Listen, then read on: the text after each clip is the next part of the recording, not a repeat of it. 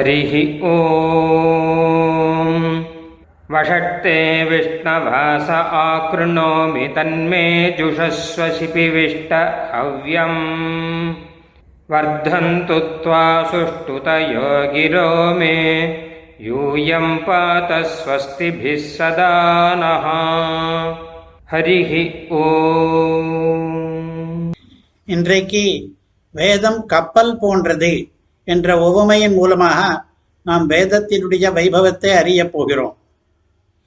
வேதத்தை ஒரு கப்பலாக மகாபாரதம் பேசுகிறது மத்ய புராணம் பேசுகிறது யமக ரத்னாகரம் வர்ணிக்கிறது இன்னும் பல கிரந்தங்களும் உண்டு. முதலிலே மத்ய புராணத்தை பார்ப்போம். ஏனென்றால் அதில் வேதம் கப்பல் போலே என்று உவமையாக சொல்லாமல் வேதமே ஒரு கப்பலாக உருவெடுத்தது என்று சொல்கிறது. வேதம் கப்பலானது எப்போது எதற்காக என்ற கேள்விகளுக்கெல்லாம் இதோ பதில். ஏததேகாரணவம் சர்வம் கரிஷ்யந்தி ஜகத்ரயம் வேதநாவமிமாம் கிருஹ்ய சத்வபீஜானி சர்வசா ஆரோப்பிய ரஜ்ஜு யோகேன மத் பிரதத்தேன சுவ்ரத. சம்யம்ய நாவம் மத் ஸ்ருக்யே மத் பிரபாவாபிரக்ஷிதா பகவானுடைய வாக்கியம் மத்ஸ்யமூர்த்தி சொல்லுகிறார். பிரளய காலம் நெருங்கி வந்த போது அப்பொழுது அரசனாக இருந்த மனு என்கிற ராஜாவிடம் பகவான் பேசுகிறார். சமுத்திரங்கள் பொங்கி மூன்று உலகமும் ஏகார்ணவமாக ஆகப் போகிறது. அப்போது வேதம் ஒரு கப்பல் உருவிலே வரும். நான் உனக்கு ஒரு கயிறை கொடுத்தேனே அதை நீ கொம்புள்ள மீனாக வருகிற என்னுடைய கொம்பிலே கட்டி அந்த கப்பலிலே மாட்டிவிடு. என்னுடைய பிரபாவம் உன்னை காப்பாற்றும். அந்த வேத கப்பலிலே உயிரினங்களுடைய விதைகள் எல்லாவற்றையும் ஏற்றிவிடு. இவ்வாறே பகவான் ராஜாவிடம் சொன்னார் என்று இந்த ஸ்லோகங்களுக்கு அர்த்தம். அந்த ராஜாவும் அவ்வாறே பண்ணினார் இந்த நிகழ்ச்சியிலிருந்து நாலைந்து விதமாக வேதத்தினுடைய வைபவம் நமக்கு தெரிகிறது. ஒன்று ஊழி காலத்திலே எல்லாம் அழியும் போது கூட வேதம் அழியாமல் இருக்கும் என்பது. இரண்டு வேதத்தை ஒரு கப்பலாக்கி அந்த ஊழி கடலிலே வேதத்தை செலுத்துவார் பகவான் என்று சொன்னதாலே பகவான் தன்னுடைய பிரளய சிருஷ்டியாதி காரியங்களுக்கு வேதத்தை உபகரணமாக உபயோகப்படுத்துகிறார் என்று தெரிகிறது. மூன்றாவது பகவானாலேயே நேரடியாக ரட்சிக்கப்படுகிற அளவுக்கு மற்ற வஸ்துக்கள் அழிந்த போது கூட வேதம் ரட்சிக்கப்படுகிறது என்ற அளவுக்கு வேதத்தை பகவான் முக்கியமாக கருதுகிறார் என்பது.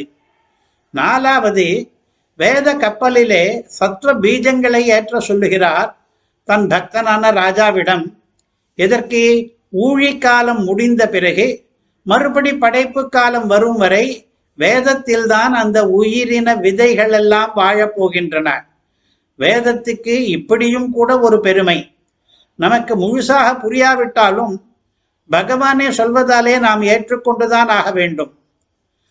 ஐந்தாவது ஒன்று அந்த வேத கப்பலுக்கு கூட கட்டி போடுகிற இடம் எது என்று கேட்டால் பகவானுடைய அவதார வடிவம்தான். அப்படி பண்ணுகிற ராஜாவை பகவான் தன்னுடைய பிரபாவத்தாலே ரட்சிப்பதாக சொல்லுகிறார்.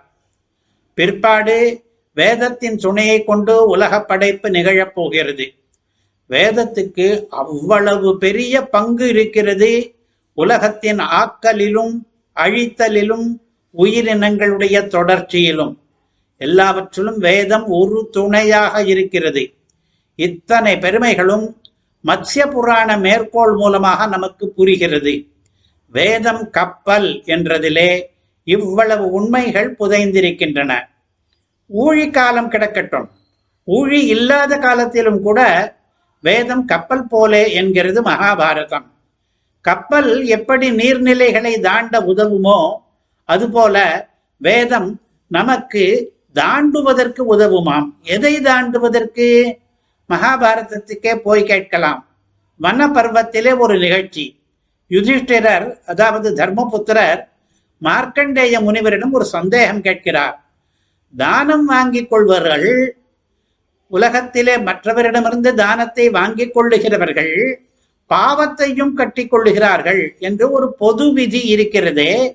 அப்படி இருக்கும் பொழுது பிராமணர்கள் பிரதிகிரக தோஷத்தை தாங்கள் கடப்பது மட்டுமின்றி தானம் கொடுத்தவர்களையும் கூட பாவங்களிலிருந்து கடத்து வைக்கிறார்களே அது எப்படி சாத்தியமாகிறது என்று தர்மபுத்திரருடைய கேள்வி அதற்கு இதோ மார்க்கண்டேயருடைய பதில் ஜபைர் மந்திரைஷ்ட ஹோமைஷ்ட स्वाध्यायाध्यजनेन च नावं வேதமயீம் கிருத்வா தாரயந்தி தரந்தி ச தானத்தை வாங்கிக் கொள்கிறவன் பாவத்திலே சிக்குகிறான் என்பது பொதுவாக வாஸ்தவம்தான். ஆனால் வேதியர்கள் அதை தாண்டுவதற்கு சில வழிகளை வைத்திருக்கிறார்கள். ஜபங்களை பண்ணுகிறார்கள்.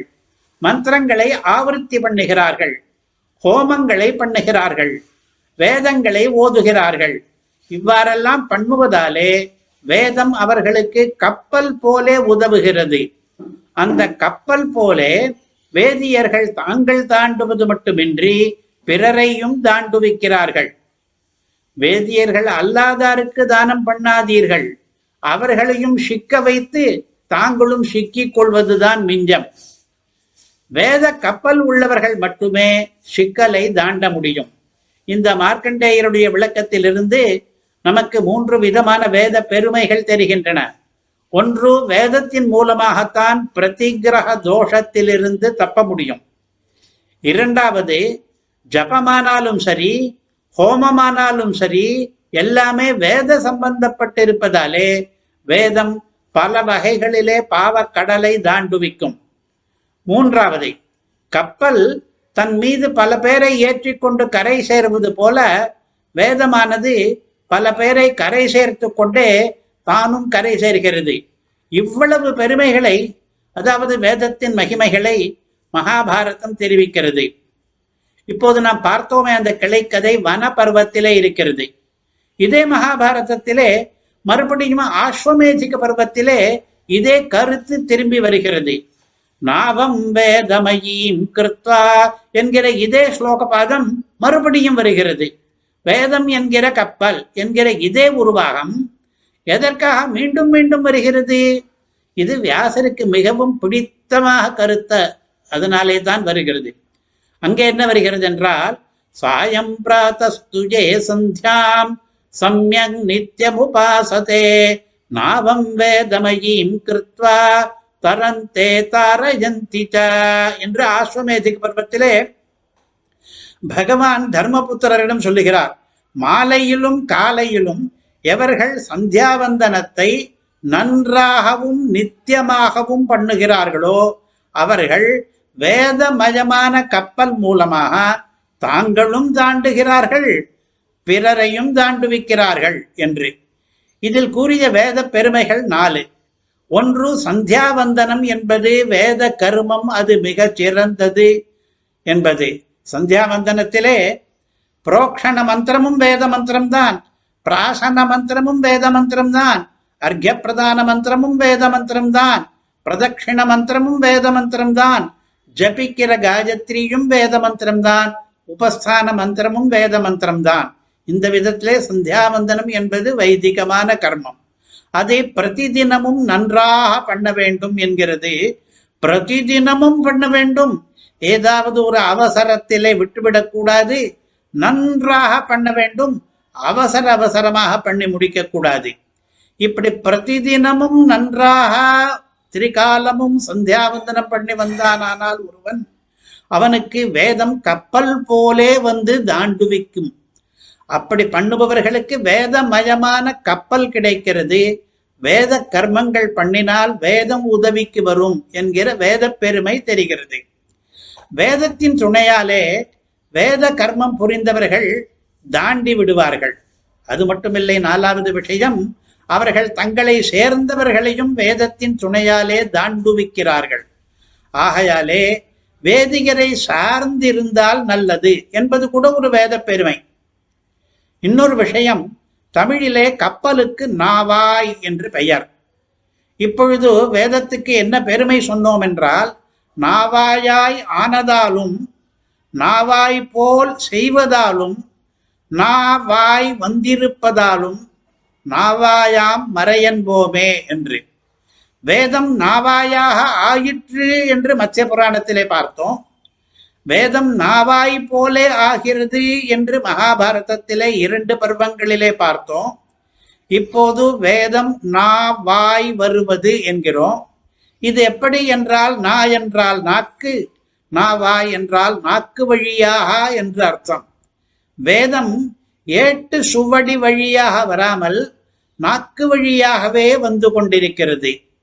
வேடிக்கை விரும்பிகள் இதையும் கூட வேதத்துக்கும் கப்பலுக்கும் ஒப்புமையாக எடுத்துக்கொள்ளலாம் இரண்டும் நாவாய் என்று. கடைசியாக யமக ரத்னாகரம் என்ற கிரந்தத்திலிருந்து ஒரு ஸ்லோகம். அந்த ஸ்லோகத்திலே சொன்ன வேத பெருமைகளை மட்டும் பார்ப்போம். அது என்ன சொல்லுகிறது? வேதம் என்கிற கப்பலானது நம்மை பெரிய பெரிய தமசுகளிலிருந்து தாண்டுவிக்கும் என்கிறது. தமஸ் என்றால் அறியாமை இருட்டு அந்த இருட்டு அகவிருளாக கூட இருக்கலாம் தீய குணம் இதெல்லாம் தமசு. அதிலிருந்து நம்மை தாண்டுவிக்கும் வேத கப்பல். இரண்டாவதாக வேத பிரதிபாத்தியன் பகவான் தான் என்கிறது. வேதத்திலே பகவானை பற்றித்தான் நாம் ஓதுகிறோம். வேதத்தை பிரணவத்தோடு கூடவே ஓத வேண்டும் என்ற நிர்பந்தம் உண்டு. பிரணவ மந்திரம் என்கிற ஒற்றை எழுத்து மந்திரம் வேதத்தின் ஆரம்பத்திலே எப்பொழுதும் ஊதியாக வேண்டும். இன்னொரு விஷயம் சொல்லுகிறது பகவானை நாம் துதிக்க வேண்டுமானால் வேத மந்திரங்களை கொண்டு துதிப்பது நல்லது. கடைசியாக இந்த யமகரத்னாகர் கூறுகிற இன்னொரு தகவல் வேதத்தாலே நமக்கு தடைகள் எல்லாம் நீங்கும். இப்படி தடைகள் நீங்க பெற்று நாம் பகவானை அடைய முடியும் என்பது. இதுவரை வேதம் என்பது கப்பல் அல்லது படகு போல என்ற ஓவமையின் மூலமாக வேதத்தின் நிறைய பெருமைகளை புரிந்து கொண்டோம். நாம் வேதத்தின் துணையாலே சம்சார சமுத்திரத்தையும் கூட தாண்டலாம். ஸ்ரீமதே நிகமாந்த மகாதேஷிகாய நம. ஹரி ஓம். ब्रह्मप्रावादिष्म तन्नो माहासीत् ॐ शान्तिः शान्तिः शान्तिः ஹரிஹி ஓம் நாங்கள் வேதத்தை ஓதுகிறோம் வேதம் எங்களை கைவிடாமல் காப்பாற்றட்டும் ஸ்ரீமதே ராமானுஜாய நமः